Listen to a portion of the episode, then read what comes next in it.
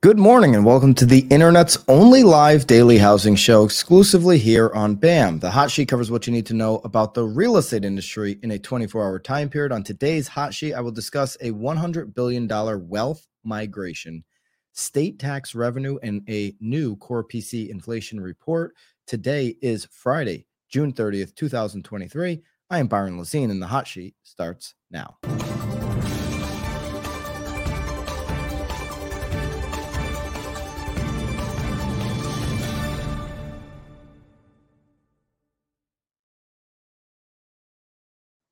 I would be thrilled here on the last day of quarter two, the last day of the first half of the year, if you could just simply hit that thumbs up button and consider sharing this with someone who cares about the last 24 hours in all things housing as we go into this 4th of July weekend. Little update because the market is closed on Tuesday, no hot sheet, and also no hot sheet on Monday. So I'm not going to see you again until Wednesday. But let's get right into this report that I have uh, which is a $100 billion wealth migration tilting U.S. economy's center of gravity to the south.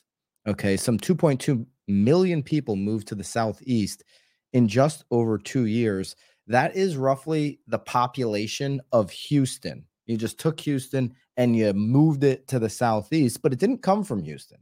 Okay, it mostly came from other areas. Okay, uh, the numbers tell the story here. This is according to Bloomberg. For the first time, six fast growing states in the South. That would be both the Carolinas, Florida, Texas, Georgia, and Tennessee. I got it right, right? There's six. For the first time, those six states are contributing more to the national GDP than the Northeast with its Washington, New York, Boston corridor.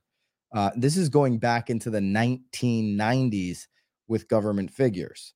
The switch happened during the pandemic, and it shows absolutely no signs of reverting. What's up, Las Vegas? What's going on, Atlanta? Atlanta would be one of those areas benefiting from this switch that I'm talking about. Happy Independence Day. By the way, use coupon code USA to get BAMX, the lowest price we've ever offered, 15% off. That only goes through July 4th. So this will be the last time we get to shout that out.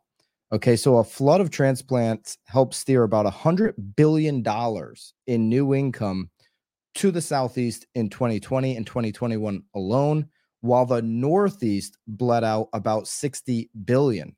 Now, uh, I didn't contribute a lot to this figure, but I was one of those, uh, one of those folks who took my primary residency to the state from the state I'm sitting in right here, Connecticut. By the way, Connecticut, if you're listening, I'm only here for for two months, so I'm not here over six months. So don't try to come don't try to come at me, CT, for those uh, state income taxes. But I left Connecticut during 2020 and declared residency in Florida. Switched everything, schools, doctor, everything. Became a full time resident of the state of Florida. So I was part of that 60 billion, a very, very teeny, itsy, bitsy, bitsy speck of that 60 billion that bled out from the Northeast and 100 billion steered down to the Southeast. The Southeast accounted for more than two thirds of all job growth, just the Southeast across the US since 2020. You see factory, you know, uh, Tesla factory, electric car factories, battery factories being built in the Southeast specifically. Okay, so almost doubling its pre pandemic share in just a couple of years. And it was home to 10 of the 15 fastest growing American large cities. Today is a day I've got a whole bunch of downloads for you. Of course, all of the daily downloads in Hot Sheet are now in BAMX. It's the only place to get them. You've got to get them in BAMX. We have 15% off if you use the coupon code USA. Not only do you get my daily downloads, but you get all of our courses, all of our live streams and the private group. And the biggest reason to get into BAMX today is not the 15% coupon code USA, which ends July 4th, but it's because you're being charged a fraction of the cost. Legacy media companies have been overcharging you for content that should be free on YouTube like this. We take this stuff to the next level on BAMX, where we actually show you how to do things. And we charge you a fraction of the cost. We think legacy real estate media companies have been ripping off the housing industry for years. BAM is here to fix it. And uh, let's see what migration patterns have done to fix the Southeast. Okay, U.S. economic power on the rise, and this will show you the Northeast uh, and the trend here in just a couple of years. I mean, look at this reversal. Now, to be fair, if we look at say about 2016 until the pandemic, the gap started to shrink, right? The, the gap was there was already momentum before 2020 that was starting to shift out of the Northeast and into the Southeast. And then 2020 happened. And like a light switch, people made decisions to make that move they've been thinking about. Florida, Texas, Georgia, Tennessee, and the Carolinas shot straight up during those years, and the Northeast shot straight down. This is for share of GDP on this chart. Okay. Uh, let's take another look at another way to look at this. Sunbelt leads largest population growth in the U.S. Net domestic migration, cumulative change from April 1st, 2020 to July 1st, 2022. Uh, the largest population growth areas would be drawing a circle around Charleston, drawing a circle around Orlando, and drawing a circle around Austin, Dallas, Houston. You can see where uh, migration has been lost. That would be certainly out west in California, uh, certainly surrounding Chicago, uh, and then you've got some some of this deep red purple color, which is showing uh, migration lost in that you know New York, Long Island, uh, Southern Connecticut, Northern New Jersey area, and, even even uh, a lot of New York there experiencing experiencing net migration out. To be fair, Louisiana, uh, one of the states in the South that has also experienced a net population migration out, according to the U.S. Census Bureau Economic Innovation Group. Innovation. All right, here's uh, where some of the cities that have generated uh, the most inbound billions of adjusted gross income for tax filers moving from other states. Miami, Florida, the biggest winner, of course, uh, up close to 20 billion. Dallas, Texas at about 6 billion. Charleston over 4, close to 5 billion. And Jacksonville over 2 billion. Billions flying into these U.S. southern cities. Large U.S. cities have seen billions flow out. That would be New York City, um, negative over 60 billion. Chicago in the uh, negative 20 plus billion range. Los Angeles almost negative 15 billion. And then Washington, D.C., negative 8 billion. I don't think D.C. is going to be hurting from that. Just my guess. Okay. So those are some other ways to look at that. All of those are down below for you in the daily download. Now, if you're in one of the cities, let's let's let's flip the coin here, okay? New York, Chicago, LA, Washington. Um, don't hide from this data if you're a real estate agent or an advisor. I'd use this type of information in a headline and explain maybe why, from your perspective, why this isn't that bad, or if you think it is a, a bad issue, why it is bad. Explain some of the benefits that you get in those areas despite the migration out. Maybe some of the migration out is helping uh, affordability. Like list what the benefits or some of, you know, some of the collateral damage is in those areas. Don't hide from what everybody knows is happening, which is an acceleration of people voting with their feet and moving to the southeast and moving to these areas. Everybody knows it's happening. So don't hide from it if you happen to be in one of those other areas. Okay. Uh, the US four dominant high growth regions are in the South Florida, South Atlantic, East Texas, the Southern Triangle. And you can see here domestic migration is the main driver. So that's migration within the US moving to these areas. Okay. Florida being uh, the clear winner of all states. Uh, we've talked about that in the past. And uh, on this dominant high growth region as well. Um, so just fascinating here. To me, the biggest fascinating number was the the shift. I didn't realize this. Obviously, I know that the migration pattern and all of that.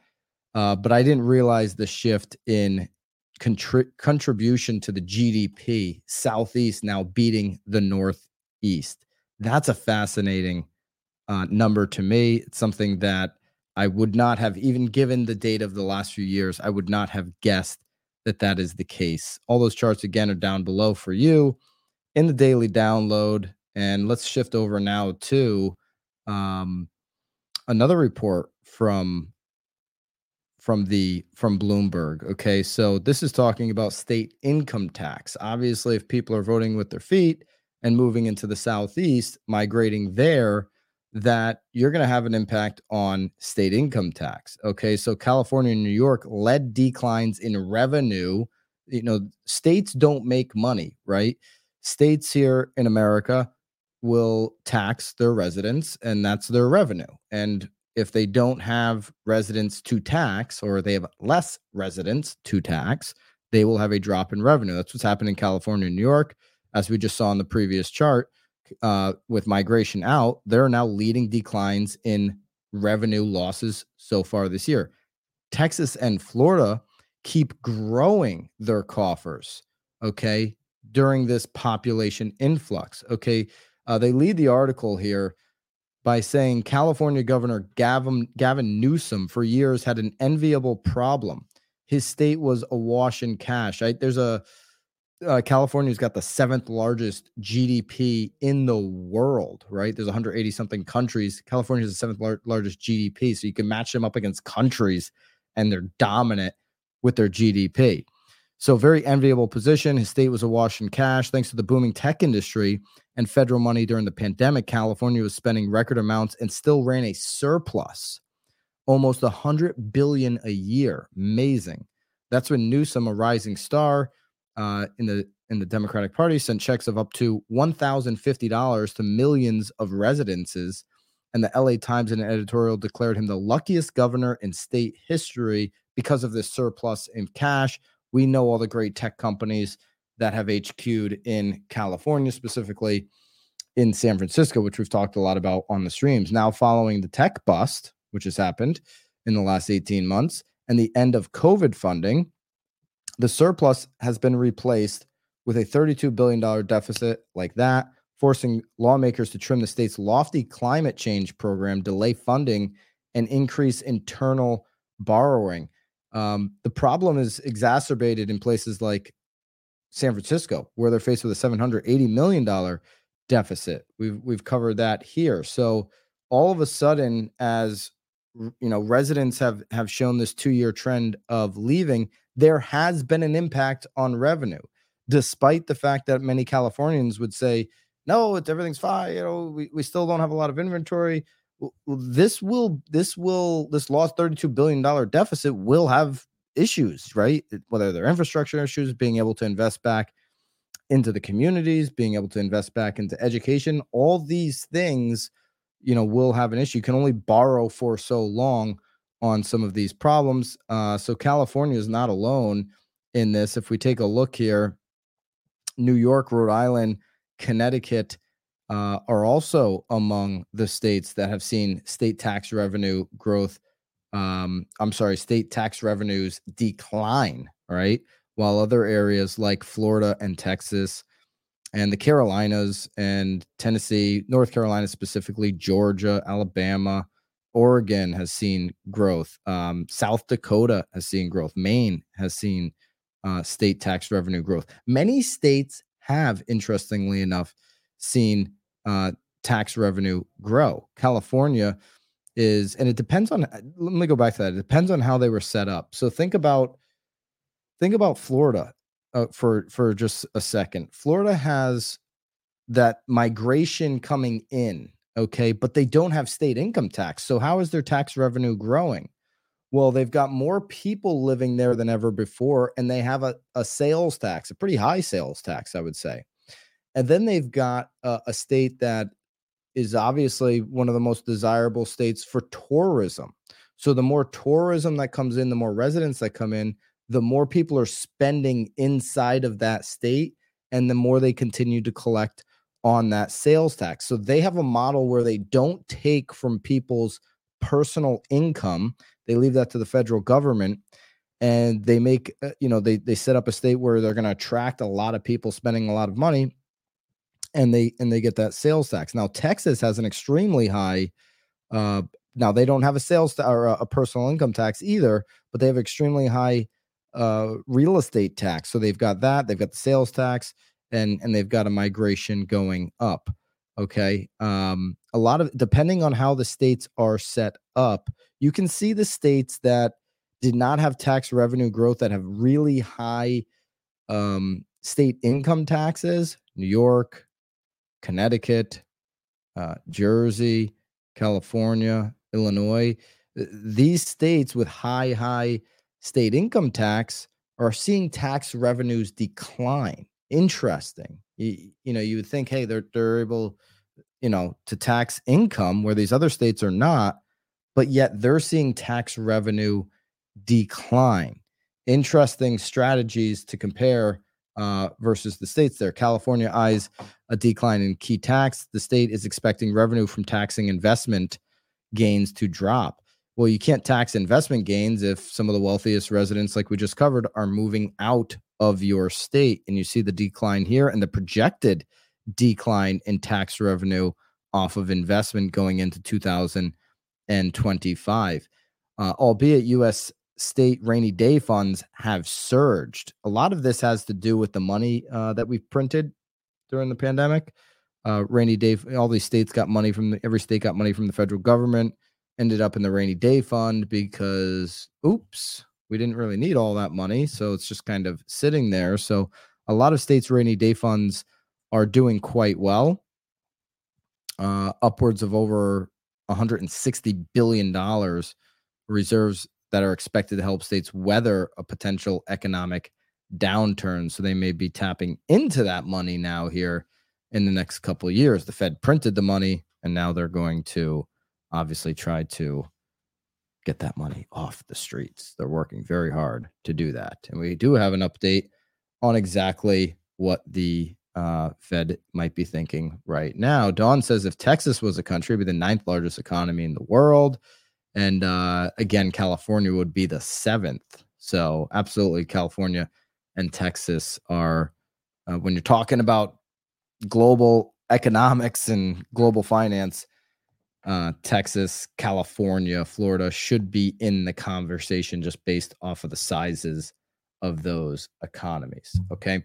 Uh, the uh, Fed has a key Fed inflation number that just came out today and it shows that prices rose just 0.3% in May. Inflation pressures eased slightly in May. This is great. We cannot see a report right now, can't afford a report where inflation goes shooting back up.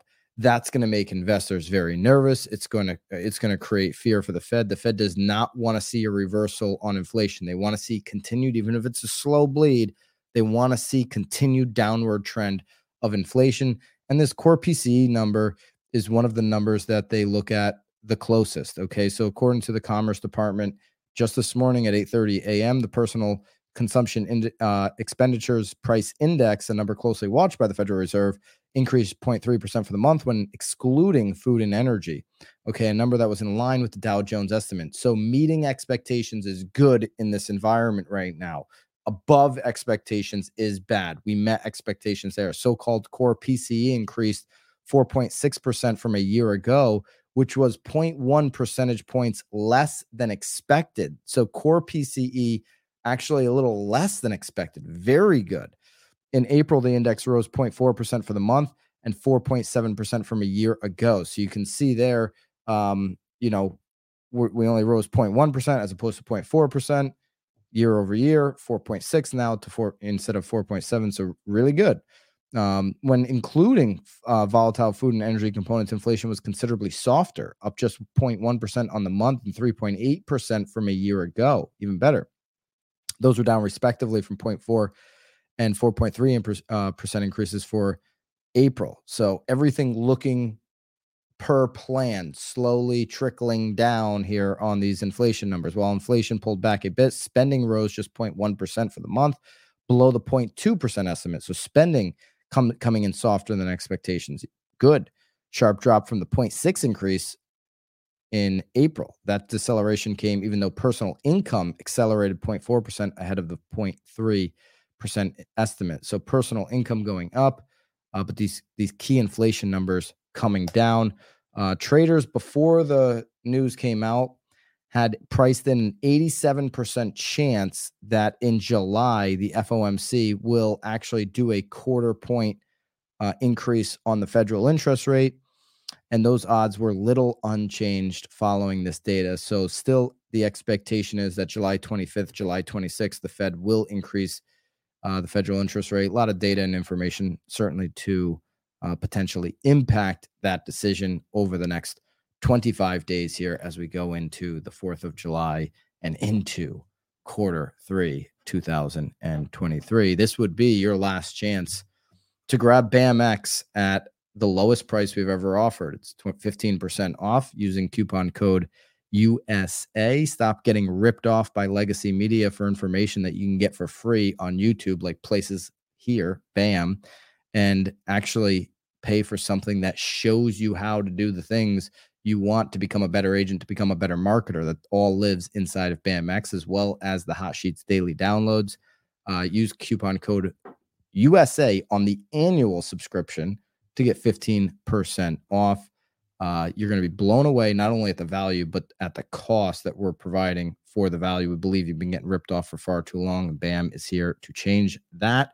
We have little change here in the 10 year so far. We're at 3845. So the 10 year continues to be elevated up over 38.